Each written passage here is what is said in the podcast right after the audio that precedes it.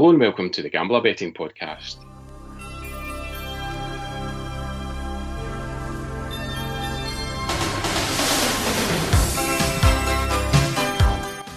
I'm Selectabet and I'm delighted to be joined by Greg Brown for another look ahead to this weekend's best bets. How's it going, Greg? Yes, good, thank you. Very excited. It's um, Europa League conference playoff night. Yeah, we'll get to that. As always on a Thursday. Four massive games for Scottish clubs in action uh, and a couple in Norway, which we will speak to David Weatherson about. How's it going, David? Going good, thank you. Yeah, looking forward How- to that as well. Yeah, a couple of big games for uh, Rosenborg and Bodo Glimt tonight. Yeah. Uh, both of them and with a shout of qualifying. Rosenborg have got a lot of work to do though. They're 2 0 down uh, Yeah. from the first leg against Rennes. Lost a relatively late goal to make it 2 0, which was, uh, I think, pr- probably took their chance away a little bit. But yeah, they've got they've got a fighting chance at home. Um, actually, the Rennes players are staying in my hometown uh, last night. I don't know why. We're about an hour away from uh, Rosenborg, so um, not Yeah, sure why they stayed here. But I letting out off fireworks at midnight or anything like that. no? Yeah. That's fine, I get it. No, uh, so, so so you look forward to seeing that, and obviously Glimt at home to Zalgiris, um, two two each last week. They lost a injury time equaliser, so hopefully they can uh, they can push on. I mean, massive massive financially for especially for Glimt.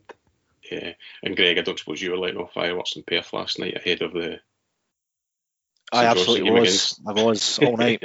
See, I, I could believe that of you. To be fair, uh, I'm not so- sure where Laska's staying actually, but um, I knew a few guys did it for the Galatasaray match. I think um, Galatasaray were staying in Dundee, and there was a few fireworks let off. But as always is the case, it didn't pan out too well. No, it Very used to that. Too, yeah, work in the end. probably. Exactly. Yeah, they should be. Uh, we'll touch a wee bit on those games. They, well, all the teams that are involved have a bearing on the tips that we're going to look at this week. So we're going to cover uh, all the, the Scottish games, and David's going to talk us through some of the Elite in action this weekend. Greg, before we get started, uh, we had a really good podcast last week. Uh, plenty of winners. Partick Thistle, the only one to let us down on the tips, um, but there was also a lot of other little nuggets in the podcast as well. Yeah, it was a terrific weekend, really. Um, I think we had five out of six on the podcast that were put on the channel, and we had 10 suggested bets on last week's podcast that came in. So I think last weekend's card was terrific. I could have easily put up 15, 20 bets last weekend. Yeah, we I reckon- that, we? All of them would have won, Partick, bar Partick Thistle, Mhm. who unfortunately had um, two goals disallowed in that match. One wrongly, one probably rightly. Um, and I, I do know, having spoken to some of the guys on Twitter and on the channel this week, um, there's quite a few accumulators based on the weekend's tips, and that cost quite a few members thousands of pounds. Hmm. So that's still in the in the bad books. But yeah, overall, it's been a terrific weekend, and I think overall in Scotland, I think we're tracking something like 23 winners from the last 30 Yeah, which is tremendous. So uh, the Scottish back's obviously paying dividends now. yeah, there's a there's got to take some comfort in the fact that we've got as far as August the 26th, or well, probably August the 22nd, I suppose, before Partick Thistle ended up in our bad bad books this season. Yeah, I think they're struggling defensively at the moment. I, I did fancy them to score two goals up at Arbroath, and they, they went, went 1 0 up. Um, but we can let them off. They've been good to us for the last three or four months, so we, we can let them off. Yeah, we'll maybe revisit them this week because they're, I think, I feel a decent price to win at home this week. But uh, I'm sure we'll get to that in due course once we get to the Championship. So this weekend we've got a full uh, Premiership card in Scotland uh, and across the lower leagues ahead of the international break. So uh, plenty of teams. looking What? To, I know, I know. Oh, no. plenty of teams looking to, to sign off uh, for a couple of weeks uh, with a win before we head into that international break. So let's have a wee look at some of the games this weekend then. We're going to kick off with uh, Saturday's fixtures and it's Dundee United v Hearts to get started. Uh, my notes on this one, Greg, are really just saying that Dundee United must be delighted with the start that they've made. Six points from nine um, and what was a relatively tough start for them. Yeah, it's been a fantastic start. Obviously, beating Rangers um, at home was a massive, massive shock and, the biggest shock of the season so far. I I fancied them a lot last week, as you know, Yeah. um, in Perth, and that uh, confidence in them was justified. They they ran out one the winners, probably deserved winners to be fair. I was quite impressed by United last week. Mhm. Uh, they were three to one to win the match, which came in. They were seventeen to twenty, double chance, and they landed the nap as well with four corners. I So guess- I guess they were a wee bit fortunate in the way that fixture fell for them off the back of, oh well. Well, saying that, we played a full team, which I was, I must admit, very, very about. surprised about. Um, yeah. Callum Davidson I was not so much in terms of the betting angle, more for the fact that I really wanted him to rest our key players for tonight. Mm. Tonight's a three million pound game for us at minimum if we get through. But yeah, United were very good. Um, the boy Fuchs, is it Fuchs? Fuchs, Fuchs. My pronunciation on Fuchs. I think it's Fuchs. Um, how do you pronounce it? Sorry, David. Fuxie. That's what I'm going to Fuxie. I'll call him Fuxie, right? He was he was absolutely tremendous. He absolutely ran the show last Sunday. And Marc McNulty as well was an absolute pest. He didn't give the Saints backline a single seconds apiece last week. Dun, uh, Hearts though as well. I don't know how this game's going to pan out. I really don't. Hearts are 23 to 20, but that's definitely not a price I could be getting on Hearts at. Hearts' away form over the last few seasons in the Premiership when they've been in the Premiership has been abysmal. They did beat St Mirren, I think, um, a couple of weeks ago, but there's no way I could be back in Hearts here. Um, I think this has got a draw written all over it. Yeah, I, have in my notes. I, I, can't can't make a call on it. David, have you got any opinion on this one? Um, no. Welcome yeah, to the podcast. I, don't understand. yeah, I thought the price in Hearts was far too short um, as well. Um, I can't really understand it. Why why it would be. A, They've not really. I think there could be a, a, decent angle on cards here. I think I highlighted last week Haring and Halliday mm. are probably uh, Hearts as strong candidates for bookings, and they both got booked last week via Aberdeen. Yeah. Um, United racked up a good few bookings against us on Sunday, so I think there's probably a bookings angle here and a cards angle. I'm going to wait though. I can't see any prices yet, but from a betting angle in terms of this match, um, I couldn't possibly pick either side, and I think this has got draw written all over it best left alone. Uh, not the case for the next game that we're going to have a look at, which is Hibernian at home to Livingston. And I think Hibernian are a great price here at 5 to 6, even though we hate taking Hibernian at a short price, Greg. Yeah, I was surprised by how big a price Hibs are here, especially given the start Livingston have had. Livingston have had a pretty poor start, albeit they have had quite a tough opening. They yeah. they lost 3 0 at home away to Rangers, sorry. They lost 2 1 via Aberdeen, and they'll be disappointed last week have gone 1 0 up at home to Motherwell and they lost that 2 1. So played three, lost three. Hibs at home. Hibs are obviously scoring goals. I think they've scored three in their opening at Motherwell. They scored two against Dundee last week. And I think they got three against Ross County. So I think scoring goals isn't a problem. What is a problem for me, though, is the Hibs Twitter page and the nicknames of the Hibs players. So Nizzy for Nisbet, not liking that. And the worst the, worst of the lot is Boiler Boiler for Martin Boyle. I'm not. So I think no, nah, I'm not having either of them, but I think the, the Hibs Twitter page is all over that. So I guess we'll just need to get used to it. But on those two players, though, they are without doubt, obviously, um, Hibs' two best attacking options and the most likely um, to find themselves in the score sheet. I think Martin Boyle's had a fantastic start this season so far. Yeah. He's in six goals for the campaign. Uh, Kyle Magennis as well, actually. Um, he's in four goals in six games. So there's definitely goals in that in that Hibs side. Five to six though is a is a pretty big price for Hibs, I must admit, against a Livingston side who don't tend to travel well, haven't had a good start to the season. Um, an angle though that I like is Hibs to score 2 mm-hmm. I don't think Hibs defensively have been great this season. They lost two at Dundee last week. They lost two against Motherwell.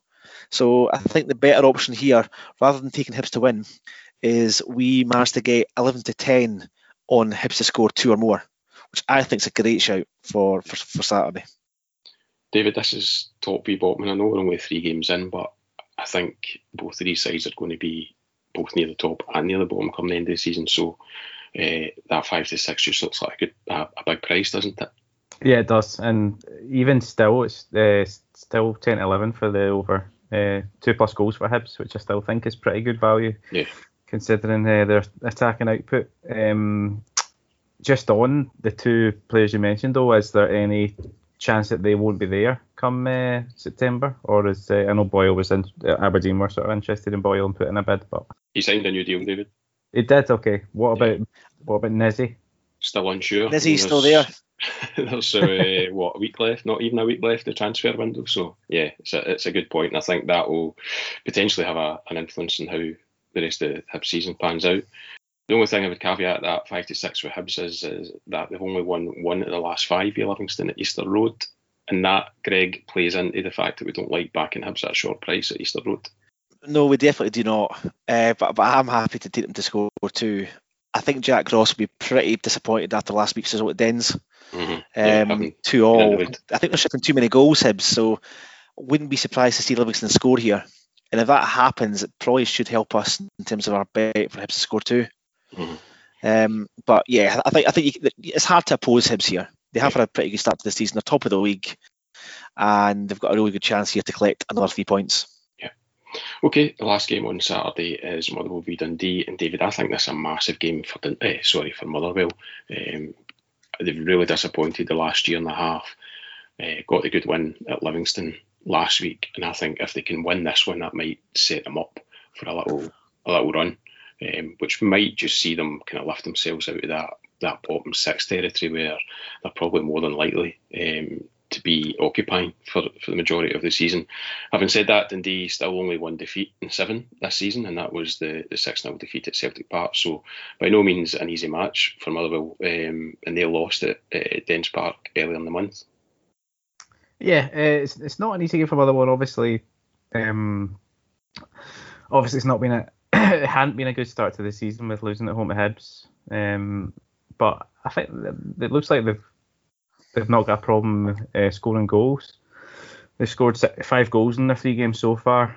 Um, so I mean that's obviously important if they can tighten it up at the other end, then they can they can start pushing up the table maybe a little bit. I think I think there's definitely at least two or three worse teams on them in the league, Mhm. so I wouldn't expect that they'll be relegated come the end of the season. But um, I do think I do think um, the the price for them in this game is is decent. I mean Dundee, as you say, they lost they lost uh, six goals at Hibs, but uh, sorry Celtic, Celtic, yeah. but they also lost two at home to St Mirren and two at Yeah. home to Hibs. Yeah.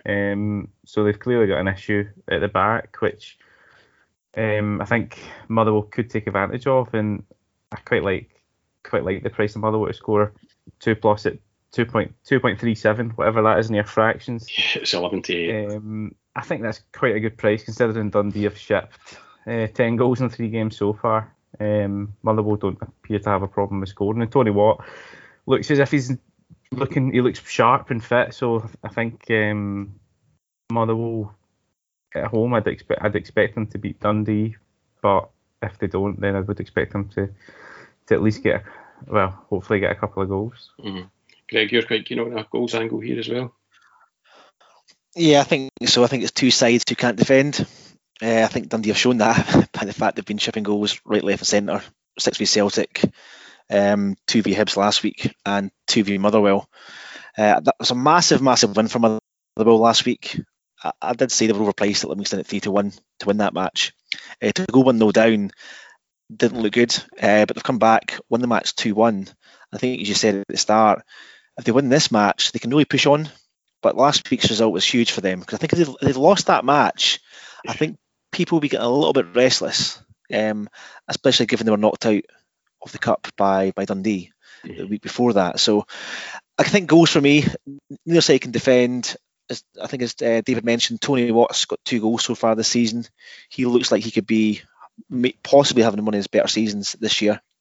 Um, but Dundee, as I said, don't keep many clean sheets. They've got Jason Cummings, who's scored a few goals already this season too. Mhm. Uh, our good friend Charlie Adam got booked again last week, as we suggested um, in last week's match. So, Yeah. interestingly, Dundee have now had nine yellow cards and two red cards in their three matches, which is pretty grim. It's 4.3 cards per game. Mm. So I wouldn't be surprised to see cards in this match either. But as a goals angles for me, two sides who can't defend, and I'm happy to take the Asian goal line in this match, which is over two and over 2.5 goals at 19 to 20, which means half state backs if there's two goals. Yeah, just explain I can't for see- anyone who's unfamiliar with the Asian market. Sorry. So with, with this Asian market, you've only got a, a safety net essentially. If there's two goals scored in this match, you get half your stake back, Mhm. which I think is a great shout given the fact that I can't see either side keeping a clean sheet.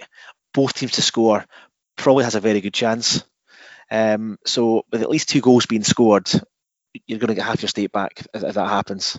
Uh, and it's 19 to 20, so just a shade below evens uh, for over 2.5 goals in this match, with the added safety of half stakes back if there's two goals.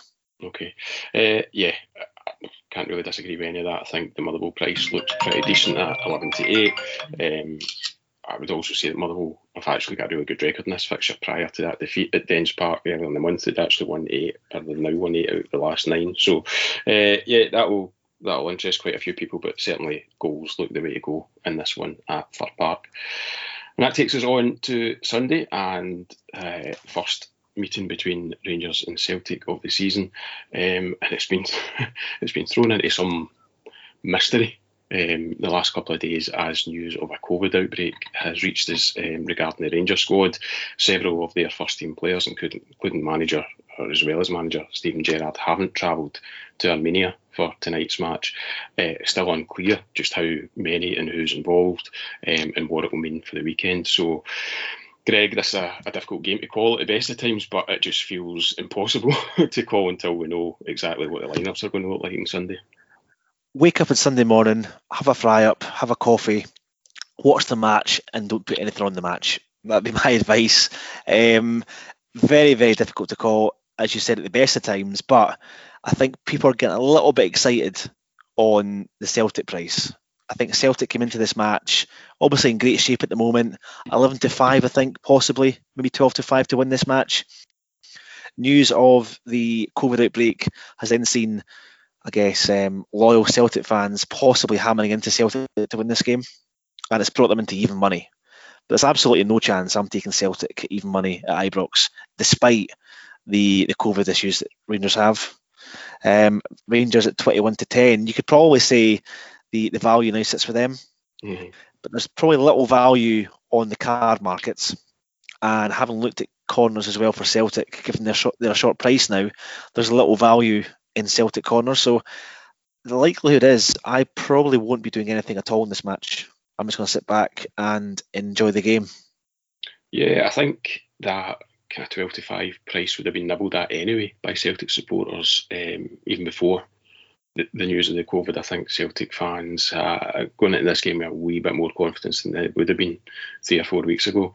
Um, there's just so many factors at play in this. There's a Celtic team seemingly on a high. Both teams are playing in Europe tonight, so we would wait to see how those games pan out.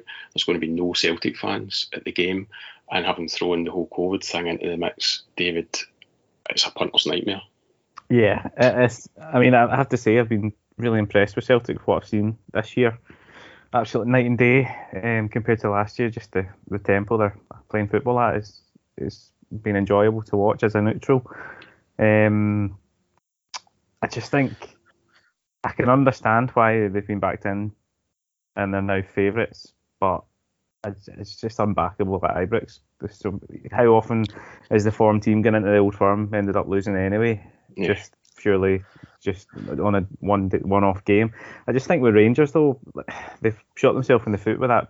Well, obviously Lundstram's red card last week, but just having to go to Armenia and, and still having to get a result. Should have should have had it done and dusted last week.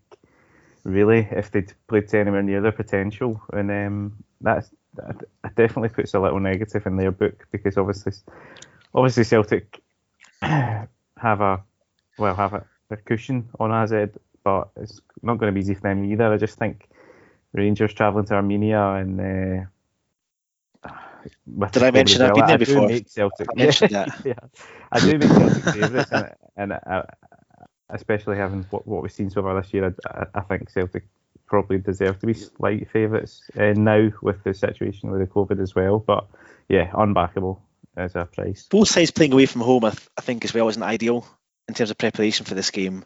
I think it's worth noting as well. There's going to be what 49,000 Rangers fans here, mm-hmm. 50,000 Rangers fans here. Um, interesting to see how that has any impact on the match. I, I, just don't think you can call this game. I think if you are trying to call it, um, you're a very brave man. Yeah, and as you said, Greg, Rangers are better than two to one. Um, I was quite surprised to, to, see the stat that Celtic haven't won this fixture in the last six meetings. Um, and I think Steven Gerrard has won six of the last nine games against Celtic, which is quite a phenomenal record in this fixture. Speaks volumes for where Celtic were last season, and of course where Rangers were last season. But um, yeah, I just don't think you could be backing Celtic even money uh, at Ibrox. Before we finish up on it, this is always a game that we would like to have a look at for cards. Greg, um, and that might be something that, that comes off further down the line. Um, Kevin Clancy is the man in the middle. His last game in charge, uh, a last fixture in charge of this game, he dished out seven yellows and one red. Um, I was also just having a look at his stats. I didn't realise he dished out 13 yellow cards in a game earlier this season. Uh, in the Europa League for uh, AEK Velež Mostar. So I always think Kevin Clancy's a fairly quietish referee, um, but you can just never tell in these games, can you? No, I, th- I, think given the fact that you're going to have 50,000 Rangers fans screaming and shouting at every single tackle that Celtic make, mm. um, I think it's human human nature. It must be difficult for the referee in that in that situation. Obviously, they're mm. professionals and they don't go by the crowd, but it must be difficult in such nah, a poisonous fixture. Don't give them any credit. it must be difficult when you've got a Celtic player making a tackle or a late tackle and you've got 50,000 fans screaming and shouting it's a yellow card or a sending off. I think it's difficult for the um, 50-50 ones that they don't see that well because that, that's the ones that I think if they don't see it that well and they hear the reaction, they're like, "Oh Christ, that must have been worse than I thought," and then that's when the, the cards start coming out. Yeah. Uh, the one, the only one that really stands out for me uh, is James McCarthy of Celtic, who who may well start. He's not going to feature tonight um, in the Netherlands for, for Celtic, but he's 74 to be booked, and I think if he starts um, then he looks a right good bet um, to get a card at Ibrox um, on his his first Glasgow derby for Celtic. Just before we finish on that game, Greg. Can Scott Brown still get booked for this match? Probably. Can Scott Brown still get booked? uh, just before we finish up on Celtic, Greg, I just wanted to mention their corner count so far this season uh, has been ridiculous. I think it was 15 last week. Yeah, um, they are averaging, I've got it here somewhere, they were averaging 13 at home in their first two uh, league fixtures. Uh, so that's definitely something, maybe not for this weekend, but certainly something to, to look out for this season. Um, it's unfortunate, really, because that, that was my main angle was going to be Celtic corners before the COVID outbreak news came out. Mm. Because Celtic would have travelled here as what 12 to 5 underdogs for this match, and we probably could have got a decent price possibly on Celtic hitting five corners. Mm-hmm. I think with Celtic now in the favourites now, um, you're needing to hit six, which I'll probably just uh, leave. I think. Yeah. Okay, we'll leave the Rangers v Celtic game there. Uh, next up is Aberdeen v Ross County, and Aberdeen on another side. We've got a huge night ahead of them tonight at Pittodrie. Yeah, full house tonight for Aberdeen. Um, they have to win that match. They lost the first game 1 0 last week in um, Azerbaijan, so a really tough game tonight. But with the back in 18,000 Dandy Dons at the game, that should hopefully help them. I think with the away goals rule now being out of play, it probably suits Aberdeen tonight. Yeah. Because I think if they were to score, then it's it's it's game yeah. over. Yeah. Um, if they get back into time to make it one all on aggregate, then you would game hope on. Aberdeen. Yeah. yeah. yeah, definitely. Um, for a decent enough start, Aberdeen. Um, I think obviously Brown being there, I, I, think we all questioned how that would pan out, mm-hmm. but I think the Aberdeen fans absolutely love him. Yeah, I think right um, he's one of these players that if he's playing for you, then you'll love him and he's playing against you, you'll hate him. And that's a great thing about football, and I guess a great thing about um, Scott Brown. He's, he's still got, got, that hunger to compete at a really good level. So I, am not keen on backing teams who've just played a massive European game on the Thursday night, especially teams like Aberdeen. Um, they're obviously home to Ross County. They've been a few signings this week. Had a pretty disappointing start to the season. I think the jury's still out Malcolm Mackay. Uh, Aberdeen four to seven. I don't think I'll be taking Aberdeen at that price. Definitely not. Uh, again, this is probably another match for me, best left alone. Did look at Ross County to get four corners at five to four, but looking at Ross County start to the season, that's probably more a punt than anything else, mm. than any real belief that they'll hit four corners. Um, but I'd be really interested to see how tonight pans out for Aberdeen. I just yeah. can't be taking them four to six after such a huge European game yeah, I'm kind of in the same camp. I kind of think that if Aberdeen win tonight and get that confidence of going into the group stages of the, the Conference League, that's a massive boost for the club. I think that the 47 price then looks a much better bet on Sunday um, at home Ross County. Uh, David, are you interested at all at those kind of prices?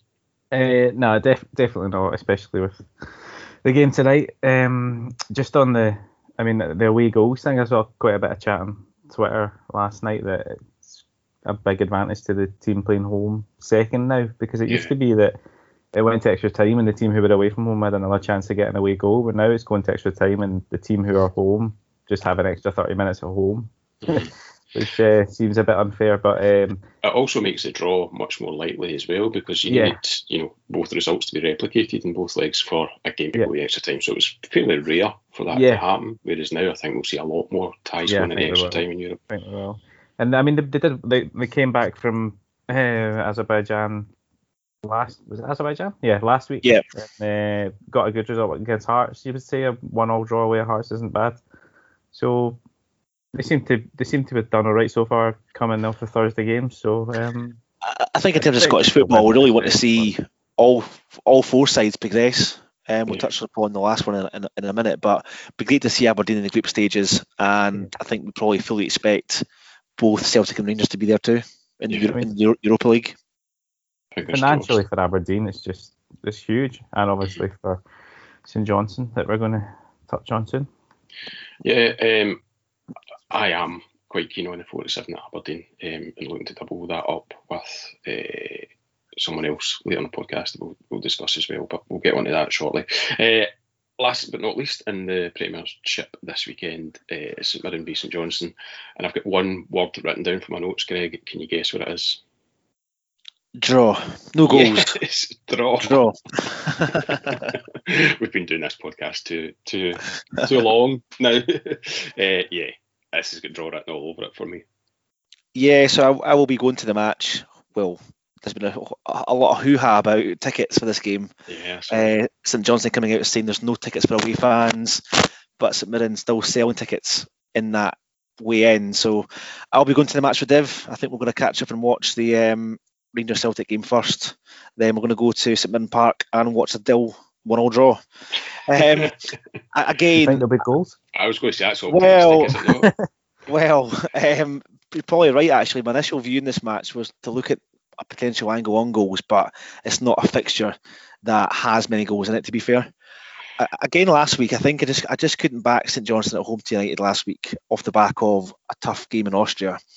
We've essentially got financially the biggest match in the history of the club you, you, can't underestimate how big a thing it will be for Perth and St Johnstone to qualify for the group stages of a European competition. Um, to then try and lift yourself for a trip to Paisley on the on the Sunday, I, I, I think it's going to be a big ask. This will be our fourth Thursday night match in a row. I know it's the start of the season, but clubs struggle to manage juggling domestic football and European football.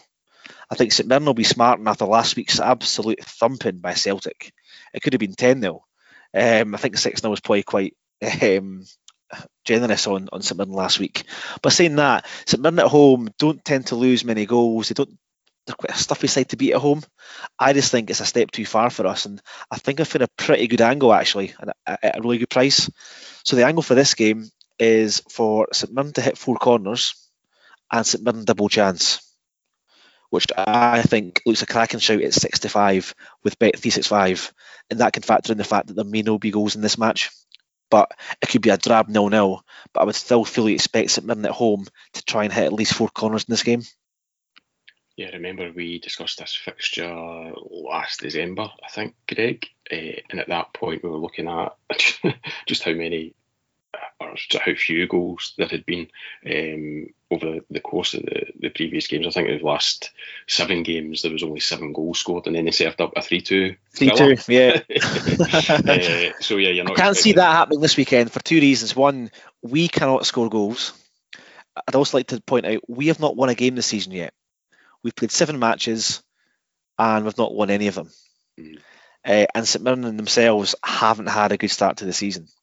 So I think looking at our games, nil nil against Ross County, one all v Motherwell, and a defeat last week, a one nil defeat against United last week. How can you make a case for us to travel to St Mirren on Sunday off the back of a tough European game and get a result. So I think we'd probably be happy with a draw, and I think the St Mirren double chance and force something in corners is a great shout at six to five. It's a fair shout. Uh, David, I guess you're probably on the, the unders market if you were to go anywhere in this game in terms of goals. Yeah, I, I just think like no matter what the result for St Johnstone on Thursday, it kind of it's kind of negative. If they win, then they probably enjoy it maybe on Thurs Thursday night and uh, go into Sunday maybe take their eye off the ball a little bit with the Europa League in the horizon. And if they lose, that's going to be a real tough one to swallow. Um, I think uh, Greg maybe knows better than me, but like last season, St Johnstone didn't start well either. There was a bit of pressure in Callum Davidson early, wasn't there? And um, took a little bit of time to get them going. So I don't think there's anything to worry about. It's just probably, yeah, they've got their eye on the Europa League or Europa League, and the league form will take care of itself once uh, sort of autumn and winter comes around. Greg, just before we finish up on St Johnstone, um, I presume you're going to the game tonight. Well, as soon as this podcast finishes, I'm going for a shower and I'm going straight to the pub. So I will be in the pub for 12 o'clock. Is that why we're doing this so early? Sorry? Is that why we're doing this so early? Yes, absolutely. I, I was going to ask, I see there's been a wee bit of money for Lask. Uh, they were as short as 1 to 2, 8 to 15 maybe. Now a wee bit out to 8 to 13, which means there's been possibly money for St Johnstone now into 65. Is that a worth taking on tonight? I think Lask were way too short at those prices. No, I think the prices make it very, very easy to just to leave it alone. Uh, nobody can be sucked in by a decent price in Lask. They were 19 to 20 to win the match, but yeah, certainly can't be having them um, any shorter than that. I may do a leg special and back Lask double uh, to, to qualify. That's not a tip for anyone. That's a, in fact, 8 to 13, sorry, yeah, right to Yeah, qualify. yeah. yeah, so I think I'll do that purely as a fan, which means if Lask qualify, I'll win some money. And if St Johnstone qualify, I have three European trips to look forward to. So it's really it's a win-win situation for me this Probably match. defend it. That's a proper emotional hedge, that one. Yeah, so I'm going to put enough on that if I lose it, I'm not fussed. But if it comes in, then I've got something back. So yeah, eight to thirteen to qualify, I think looks a good shout. Um, I wasn't that impressed by Lask last week. I must admit. I think we were very unlucky not to have gone two goals ahead. hmm Uh, we let them back in the game. We, we rode our luck a little bit in the last five ten minutes, but um, 11 to 10 for Lask tonight, 8 to 13 to qualify. I don't think it's that bad a shout. Yeah. Okay, so good luck to St Johnstone tonight. Uh, hope you have a solid hangover tomorrow, Greg. Yes, indeed I will. Okay, we'll move on to the championship. Uh, we've got five games there. Greg will touch on Partick Thistle last week. Uh, they're at home to Morton this week, four to six, uh, and I think that looks a fairly good bet for them to bounce back. yeah, I would say so. I'm just a bit concerned about their defensive frailties. Uh, they didn't have much of a bench last week, Thistle. So though they're sending some really good players attacking wise, they they're shipping goals. So I think the four to six looks fair enough. They should win this match. If you want to try and get any value from this game, I think Thistle to win and over 1.5 Thistle goals pays 23 to 20. But it's probably a match I'll leave alone. Uh, keen to see how they get on in this match and be keen to back them uh, next time out. Okay, uh, David, you're quite keen to have a wee chat about the Queen of the South v Hamilton game. Yeah, I think um, Hamilton so far this year. Uh, I mean, obviously at the start of the season there was with them getting relegated. Usually teams who are relegated are expected to bounce back up, but I think most people thought Hamilton might struggle this year. And um, last week losing at home to Killie two 0 The week before that losing at home to Morton one 0 which was a really poor result. And the week before that, although although they got a draw, they were four 0 down, and uh, I tend to tend to look at the going four 0 down more than getting back to four each. I think it just becomes a bit more of a sort of mental, emotional thing when it when it uh, is a bit of a comeback. I think being four 0 down is more worrying than uh, I'd be excited for them coming back. So I think Queen of the South, who obviously they, they won at Morton uh, last week, which was a really good result, and they've had two close defeats to Killie and Partick Thistle, who are two of the stronger teams in, in the league. We think, I think they're a really good price this week in Queen of the South. Um, 2.75 at home at Hamilton, who haven't impressed at all so far. Um, but uh, on the goals market, Queen of the South who have scored two at Thistle and three Morton last week. Um, for them to score uh, two plus goals, I think it's you know my internet's not working just now, so I can't uh, I can't I can't see the the price for two plus goals, but I think it was about two point three seven for uh, to. Over. So uh, yeah, I think like I think that could be a good a good option. Sixty four. Yeah, I think I think that's a really good price considering what we've seen from Hamilton so far this year, and uh, Community South at home having scored a good good uh, got a good win last week. I think they should be going into this game with a bit of confidence. Yeah, I guess the only concern on paper is that Hamilton have obviously appointed new manager Stuart Taylor, and uh, yeah. whether whether we'll see that new manager bounce that we sometimes see when a new guy goes in. It's possible. I just wonder. I just wonder if they've got the players. I, am not mm. sure if they do, to be honest. But it's a very, very young and inexperienced team Hamilton have yeah. got. Obviously, Hamilton do do a great job in bringing through young players, and they've gone with youth this season. But the championships are notoriously difficult and competitive league to uh, go with kids, as the man once said. Yes. so I think it's a it'll be a tough ask for Hamilton this season, um, and I can definitely get on side with Queen of the South here.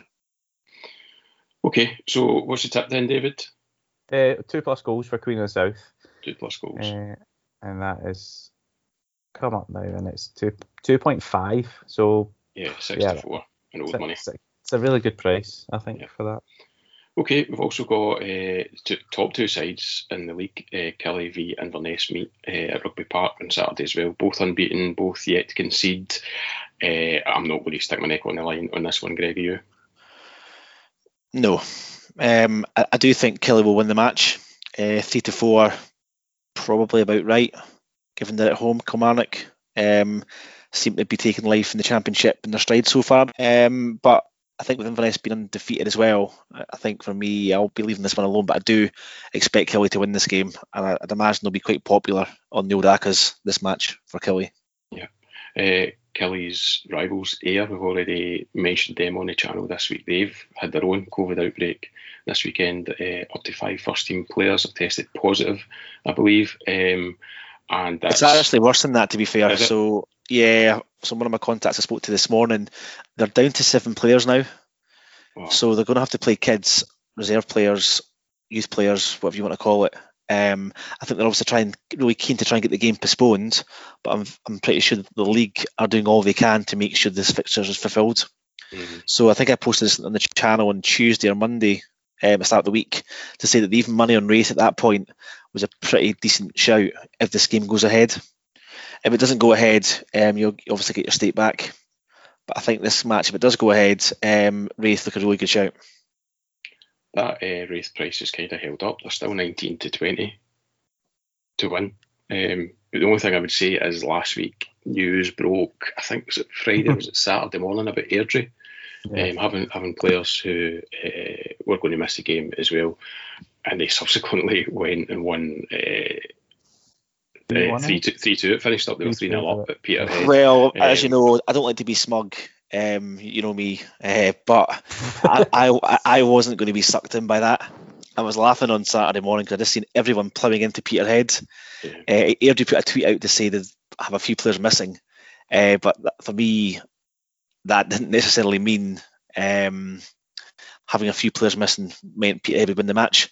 Hmm. I think uh, Airdrie went off at two to one to win that match, and they they won three two. They were three, they were three 0 up. This is a bit different. This is a full team almost being decimated by COVID, which is a bit different to having two or three players out. So it's probably worth, keep, worthwhile keeping an eye on. But if the match goes ahead, Raith Rovers at 19 to 20 as a must must back. Okay. Um, and last but not least, I think in the championship we've got Dunfermline at home to Arbroath. Dunfermline find themselves bottom of the table. Their game last weekend was suspended and eventually abandoned uh, at Raith Rovers due to a floodlight failure. Was it, Greg? Yeah. Well, initially it was. What happened was they, they, they then lost power in the stands, and due to this world of health and safety measures, because there was no lights in the stand, mm-hmm. they subsequently had to call the match off and abandon it, which is a bit ridiculous, really. So, yeah, that match lasted, I think, 13, 14 minutes last week. Yeah, and it leaves Dunfermline a, a bit of a perilous position at the bottom of the table. Um, and this game against Arbroath is just a game that Peter Grant can't afford to lose. No, and Arbroath are flying at the moment. Absolutely mm. flying. They performed really well against us in the cup. Probably a little bit unfortunate to go out in penalties, to be fair. Um, and they've absolutely hammered Partick Thistle. A Thistle side who started the season really well. So Arbroath are fourth in the league at the moment, uh, scoring goals. This is a, a very awkward game for for Dunfermline, I think. Uh, but I think there could be goals in this match. I think over 2.5 pays even money. Yeah, is that your bet in this one? Yeah, I think I was going to edge for a bet in this one. It'd definitely to take goals in this match. David, any opinion on Dunfermline? Yeah, no, I think Dunfermline are very short considering what we've seen, and I think like the start of season part-time teams quite often like you find the players aren't the players aren't worse than the full-time teams. It's just when it comes down to sort of winter time and spring when there's a lot of games, it's difficult for the, the players who are working to, to keep up the to keep up with the full time team. So I think at the start of season, teams like Arbroath can can get a good start. We've seen it before with part time teams starting off really strongly and then fading. And I think uh, Arbroath look like they could could go on along a similar similar line. Yeah. Okay, so keep an eye out for that one. It's over two and a half goals. Uh, sorry, yeah, it's over. Is it over two and a half goals in the game, Greg? Yeah, over two point five goals pays even yeah, money. Yeah, even money. Six five. Okay, we'll quickly move on to League One and League Two. Standout game, I think. Uh, sorry, definitely standout game in League One is uh, Falkirk v Queens Park uh, on Saturday. Quite surprised to see Falkirk short of seventeen to twenty for this one, David. Yeah, definitely, uh, definitely, and I'm actually I'm interested to see just to try and keep that in mind for when Queens Park play at home to Falkirk, mm. um, which is obviously not a home game um, yeah. For them. It'll be interesting to see if the odds are the same or uh, whether they'll realise that uh, they're playing at Falkirk. But no, I think um, I think Falkirk are too short, definitely too short to back um, Queens Park. Although I think did they draw last week? Yeah, they drew against ten men last week. It was really disappointing. Um, Alloa went down to ten, didn't they, in the first half, in Queens. Yeah, I was delighted. Obviously, I, I opposed Queens Park yeah. last week. I just felt Alloa at home are probably a more formidable force than away from home.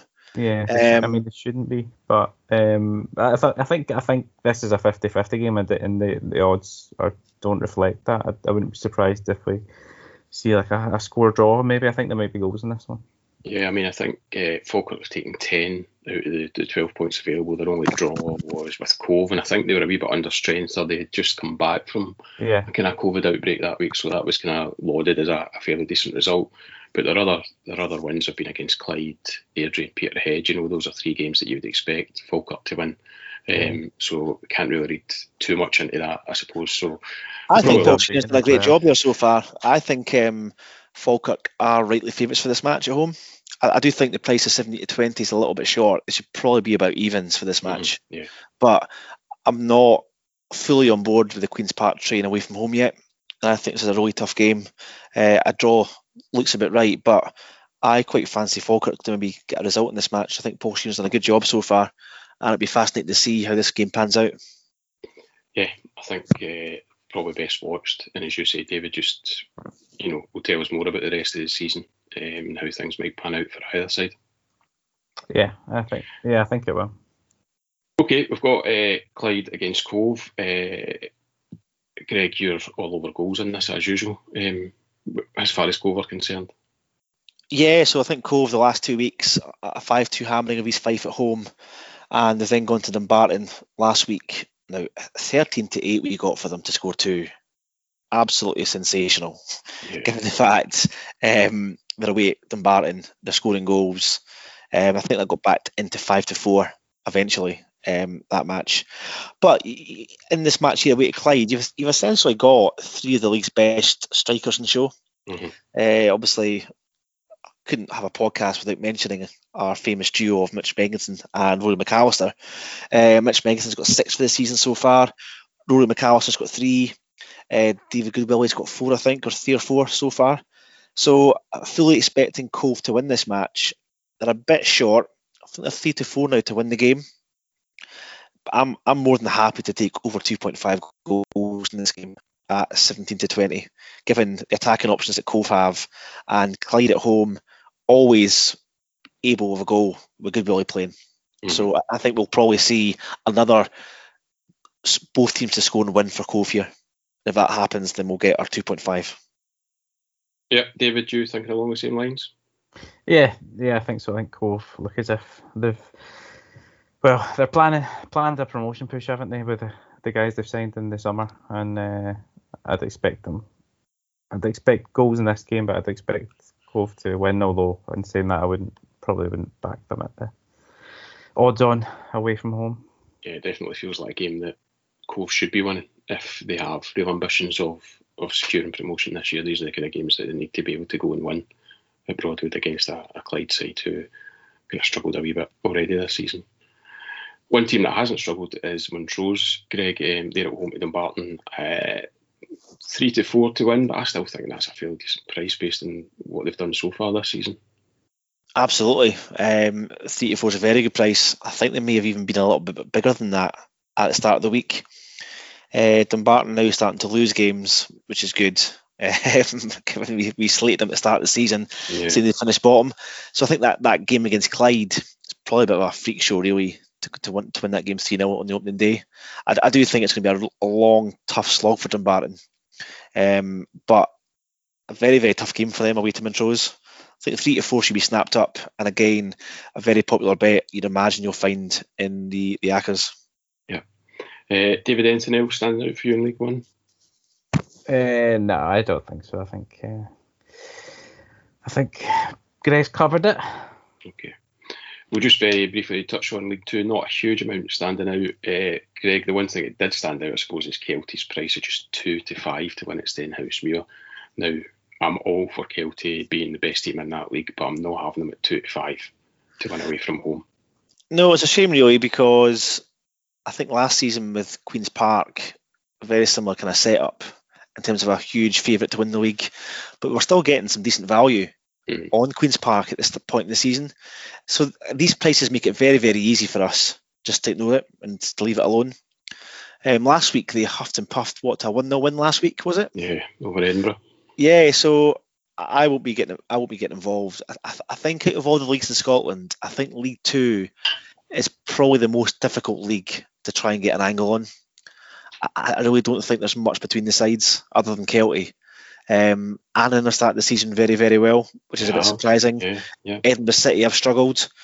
Forfar have had a good start to the season as well. Elgin too. So such a difficult league.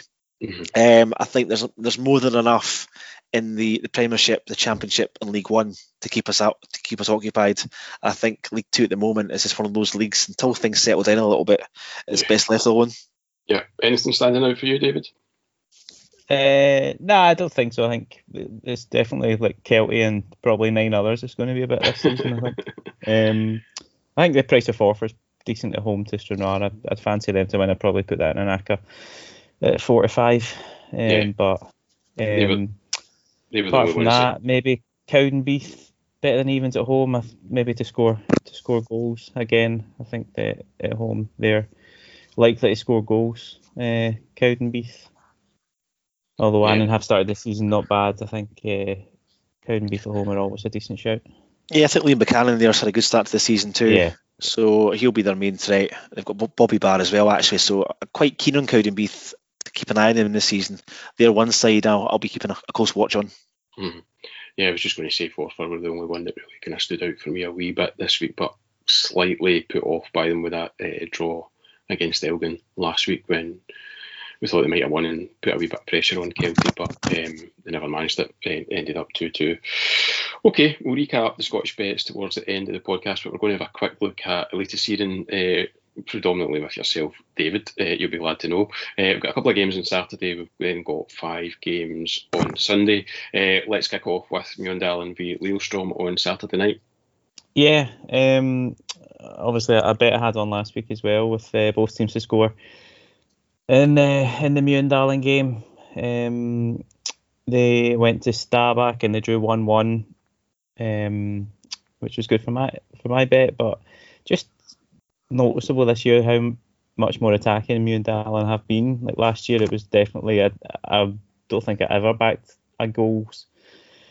Uh, a goal, uh, goals in a game for uh, last year at all. There were so many sort of one nils and nil nils that it was impossible to do. But this year, looking through looking through their games, there's only been uh, one home game they failed to score, and one away game they failed to score. So definitely noticeable change in their style uh, this this uh, season.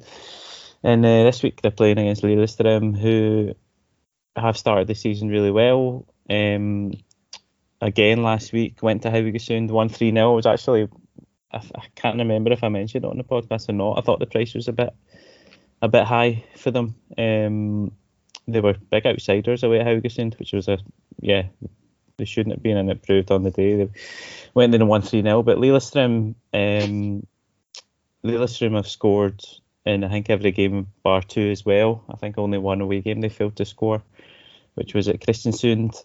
Um, I think both teams to score in this game at 40, at 45 is a really good price again. And also over 2.5 goals in this game is pretty well priced considering I mean, the last uh, five Mjøndalen games in a row at home have all gone over uh, 2.5. Um, Lillestrøm obviously scored a lot of goals. They scored three in the last away game. They scored three in the away game at Stabæk. They scored two at Vålerenga. They scored two at Tromsø. Yeah, I think uh, both of those both of those look pretty good prices to me. I think it's 2.07 for the for the um, it's probably what's that 21 to 20 or something 20, yeah. uh, for the over 2.5 and uh, both teams score 45 I think both of them look like good shouts this week yeah I think that all points towards both teams to score that's landed in 12 of 16 of Mjøndalen's games and 10 of 16 for Lillestrøm uh, and it's also landed in eight of the last 10 meetings between the two sides. So uh, certainly stats suggest that that's the way to go. Uh, and that's priced at 45 David. Yeah. Okay, um, moving on to Sunday, we've already touched on uh, a couple of Norwegian teams in action this this evening uh, in the Europa Conference League. Um, we're going to have a wee quick discussion over Glimt's visit to Tromsø uh, on Sunday. And last week you mentioned that Pellegrino had arrived uh, at Bodo Glimt. Uh, he duly served up, was it a hat trick he ended up with? He came off the bench and scored a hat trick, yeah. yeah so, not, um, not, bad. Have you managed that before, David? Off the bench and scored a hat trick? Uh, no. You managed to come off the bench was, and score? I was, I was going to say he was never on the bench. I was on the bench all the time. Um, and he looks nah, overpriced this week again. Oh, massively overpriced. So I mean, obviously, Glimt have their um, their uh, Conference League match on uh, Thursday night, and that might affect their team selection um, for, for, Sunday. So they go to Tromsø on Sunday, which is a North uh, North derby, which we missed out on last year with Tromsø being out of the league. It should be should be a decent game, but Tromsø have struggled at home. They've still not won. Um, Still not won at home, which is uh, which is obviously an issue. They've drawn three, lost four, um, and they've conceded 14 in the process. So Glimt you would expect to win, and I actually think Glimt's price of even money is pretty welcoming. Um, they look they look good. So I don't think Tromsø will sit in and uh, make break them down the same way other teams have this year. I think Tromsø will try and uh, try and go at them a little bit. So I think Glimt could uh, could pick them off. It looks a really good price. But on the goal scoring market, um, I mean, at this point last year, with Glimt scoring all the goals they did, we used to get like Zinckernagel, Hauge, and Junker were all anytime under evens for pretty much every game. Now, Pellegrino's come in last week. He's come off the bench and scored a hat trick against his old team, Kristiansund. Uh, they won 3 0. I had backed them to score in both halves, which unfortunately they didn't. They took uh, took to the second half to score the three goals. Um, but Pellegrino is 3.6 to score at any time in this game, which is absolutely ridiculous considering. I mean, he scored 25 goals last year for Kristiansund. He's joined a team which is the most attacking in the league, scoring the most goals in the league. Um, I just can't understand why why his price is so high. Like he, he might not start. He might start on Thursday night, and come off be on the bench, but he'll definitely he'll definitely be involved in some way. And even if he does come off the bench, he's, he'll hit. He's on penalties um, already. We saw that last week, um, and he's just yeah, he's just he's just a clinical finisher, and I, I can't understand why that price is, is like that. Is it a case, David, that even if you played up front for Bodo Glimt this weekend, you could score? I think I might have scored 30 a season. All those chances have been created. Yeah. What's more amazing is Bet365 have got 11 players ahead of him in the betting. Yeah, it's absolutely ridiculous. So, guy, Sondre Sørli, who's injured for the whole season, he's ahead of him in the betting. Sondre Fet is a midfielder. Um, Victor Boniface, he's not played a game all season. He's got a, a ACL injury. He's missing the whole season. He's ahead of him. Um, Thomas Rataj, I don't even know who that is. He's ahead of him. Um, so yeah, it's, it's absolutely ridiculous. And I think uh, I think if he does score this week, um, this will be the last time we get a price like this. And if he, yeah, if he doesn't score and he's priced this again, I would just keep backing it until he does, which won't won't be long.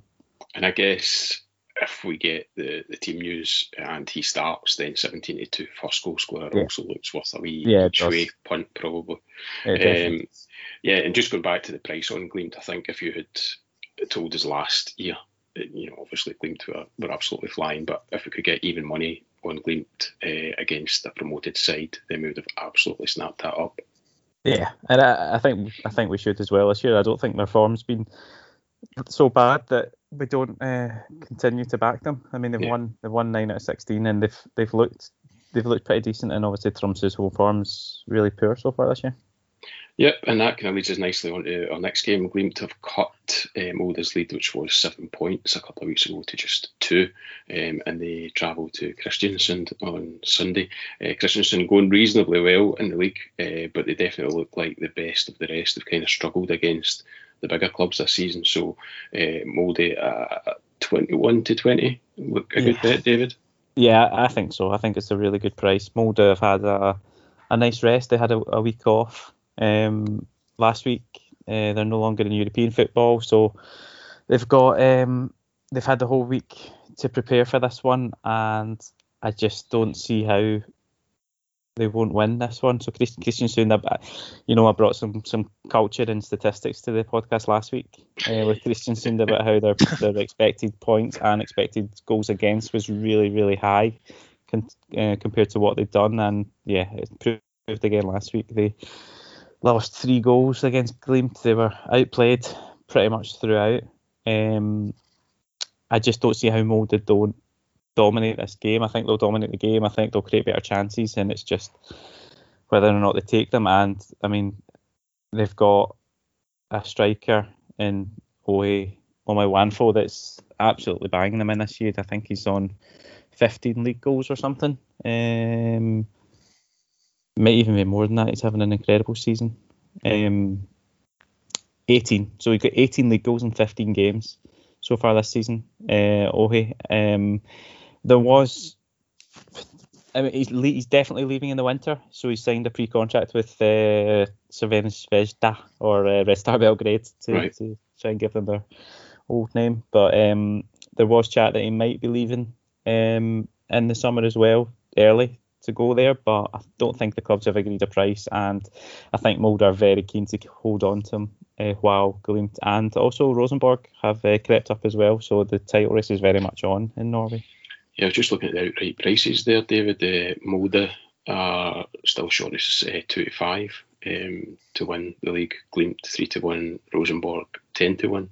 Um, yeah. Any any value in that Glimt price? Do you think, or do you think, given that Molde don't have European competition yeah. to worry about, I think that's a big uh, a big factor in that price. I think if Glimt go through, which you would expect them to tonight, uh, they'll have six six conference games which will definitely they don't have a huge squad or they don't have huge depth and quality. So I do think that's probably a big factor in that price. I think Rosenborg, um, they've looked a lot better recently. Um, they won last week against Odd very comfortably. I think it was five five nil in the end.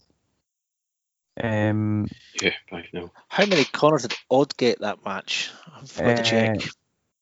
I don't know what, but they were well. It was two. They got two. So I mean, Rosenborg, um, they've signed a lot of young players recently, which is kind of going against the previous year and a half or two years mm-hmm. of their transfer policy. It's really nice. And actually, yesterday, I don't know if you remember last season, Viking uh, sort of fell away after they sold their left back Adrian Pereira. He went to PAOK, and he was a really good attacking asset for them from left back. Rosenborg have just signed him mm-hmm. uh, yesterday, so they, have got a, another youngster striker, Noah Holm, who scored last week and looks really lively. Um, actually looks a little bit more exciting for Rosenborg uh, going forward. And uh, the rumor is, I mean, the manager's leaving in the in the winter. Um, Hareide is going to give up, and and the rumor this week is they're trying to persuade Kjetil Knutsen to come down from Bodø/Glimt and take over. So I think I think a lot of the signings, sort of young players, exciting young players, is, is aimed towards getting a manager who fits fits their project and um, I think they look quite exciting towards the end of the season. Rosenborg, ten to one's a pretty uh, good price. I, I wouldn't expect uh, I wouldn't expect anyone to beat Molde though. With uh, yeah, just the way Molde are playing and, and the squad they've got. So just touching on Rosenborg, they are 74 to win at Viking on Sunday. Yeah. But again, I guess that might obviously tonight's game is going to have a huge bearing on yeah. that one as well.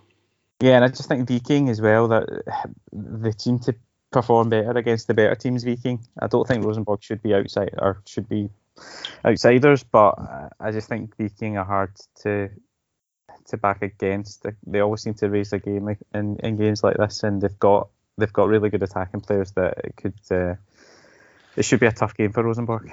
Definitely got the kind of hallmarks of a both teams to score. Over 2.5 yeah, goals in this game for Sunday. It, like a, it definitely looks like a game of goals, and I think the, the price reflects that. I think it's one point 1.5 for uh, yeah, it's something like four or seven for um, over 2.5 goals. Yeah. Speaking of goals, Greg, that Greg, that's an angle that you're quite keen to look at on the five games on Sunday. Yes, we've got five matches kicking off at five on Sunday, so I'll be doing my patented um, goal in the first 10 minutes bet and a goal in the first half an hour. Uh, just to be clear, that the goal in the first 10 minutes market is available normally in the normal markets in the, in the goal section, but the goal in the first half an hour only comes available in play about 10 minutes before the game kicks off. Skybet are also doing um, total goals as well um, for this league, and given the fixtures on Sunday, um, I think there's six games been played on Sunday overall, and there could be a decent line there on on the total goals line. But something I'll, I'll have a look at though, and I'll share on the channel. Okay. Uh, just before we finish up in Norway, David, anything else catching your eye this weekend? Uh, no, I don't. I don't think so. I think I think there's a the goals angle looks quite good this weekend with Vålerenga home to Stabæk, with Glimt at Tromsø, Rosenborg playing Viking, Molde at Kristiansund, and uh, Odd at home to Strømsgodset. I think there's a lot of games that there could uh, there could be goals in. I do think the sort of Glimt Glimt Molde uh, away double. I think it's a pays about four to one just now. Yeah. Um, one three to one, three to one, just better than three to one. Yeah, it's uh, yeah, that's that's a double I'll be looking at this weekend for sure. Okay, good stuff. Uh, time for a recap then, Greg. Can you give us a wee recap on your best bets for the weekend? Yeah, so starting on Saturday, um, Motherwell versus Dundee taking over two and 2.5 Asian goals with bet 365, and that pays 19 to 20. Um, Hibernian versus Livingston, I'm taking Hibs to score two or more goals at 11 to 10, and that is with Betfred. And moving into League One, I'm taking over 2.5 goals between Clyde and Cove, and that pays 17 to 20. And finally, moving into Sunday, um, a bet that I really like the look of is St Mirren versus St Johnstone, and I'm taking St Mirren to hit over 3.5 corners and St Mirren double chance on a bet builder, and that pays a nice 6 to 5. And people should keep an eye out on your channel for goals bets in Norway. Yes, yep. yeah. Okay, David, can you just give us a wee recap of your bets for the weekend? Yeah, we obviously didn't consult about the Motherwell Dundee game, but I'm also on that game uh, over 1.5 over 1.5 goals from Motherwell. Uh, that pays 2.37 on Bet365. And I actually looked at my text to you to see exactly what I bet on the Queen of the South game, and that was uh, Queen of the South double chance and over 1.5 goals in the game, and that was even money um, on Bet365. Okay. Uh, and over to Norway, Molde, uh, straight win against uh, Kristiansund, and that was 2.05. And finally, the both teams to score. Um, Mjøndalen versus Lillestrøm, and that was uh, 1.8. Uh, all on Bet365 for me because I only look at one site.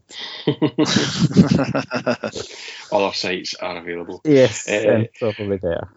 Good stuff. Okay, thanks, guys. Now, don't forget you can follow both guys on Twitter at Browning84Greg and at D Weatherston11. Uh, you can also check out David's blog where he previews Norwegian football on a weekly basis. That's at davidweatherstonfootball.com. Um, will there be a, a, preview this week, David? Yeah, there will be. There will. Good stuff. Look forward to that. And of course, if you want more tips like these from Greg, then make sure you join Greg's Telegram channel where he posts his best bets daily. Just visit gambler.co.uk for all the details on how to sign up. And that's us for this bumper edition of the Gambler podcast. Thank you very much for listening and best of luck with your bets this weekend, guys. Yeah, Cheers, thank man. you. Good luck. Bye bye.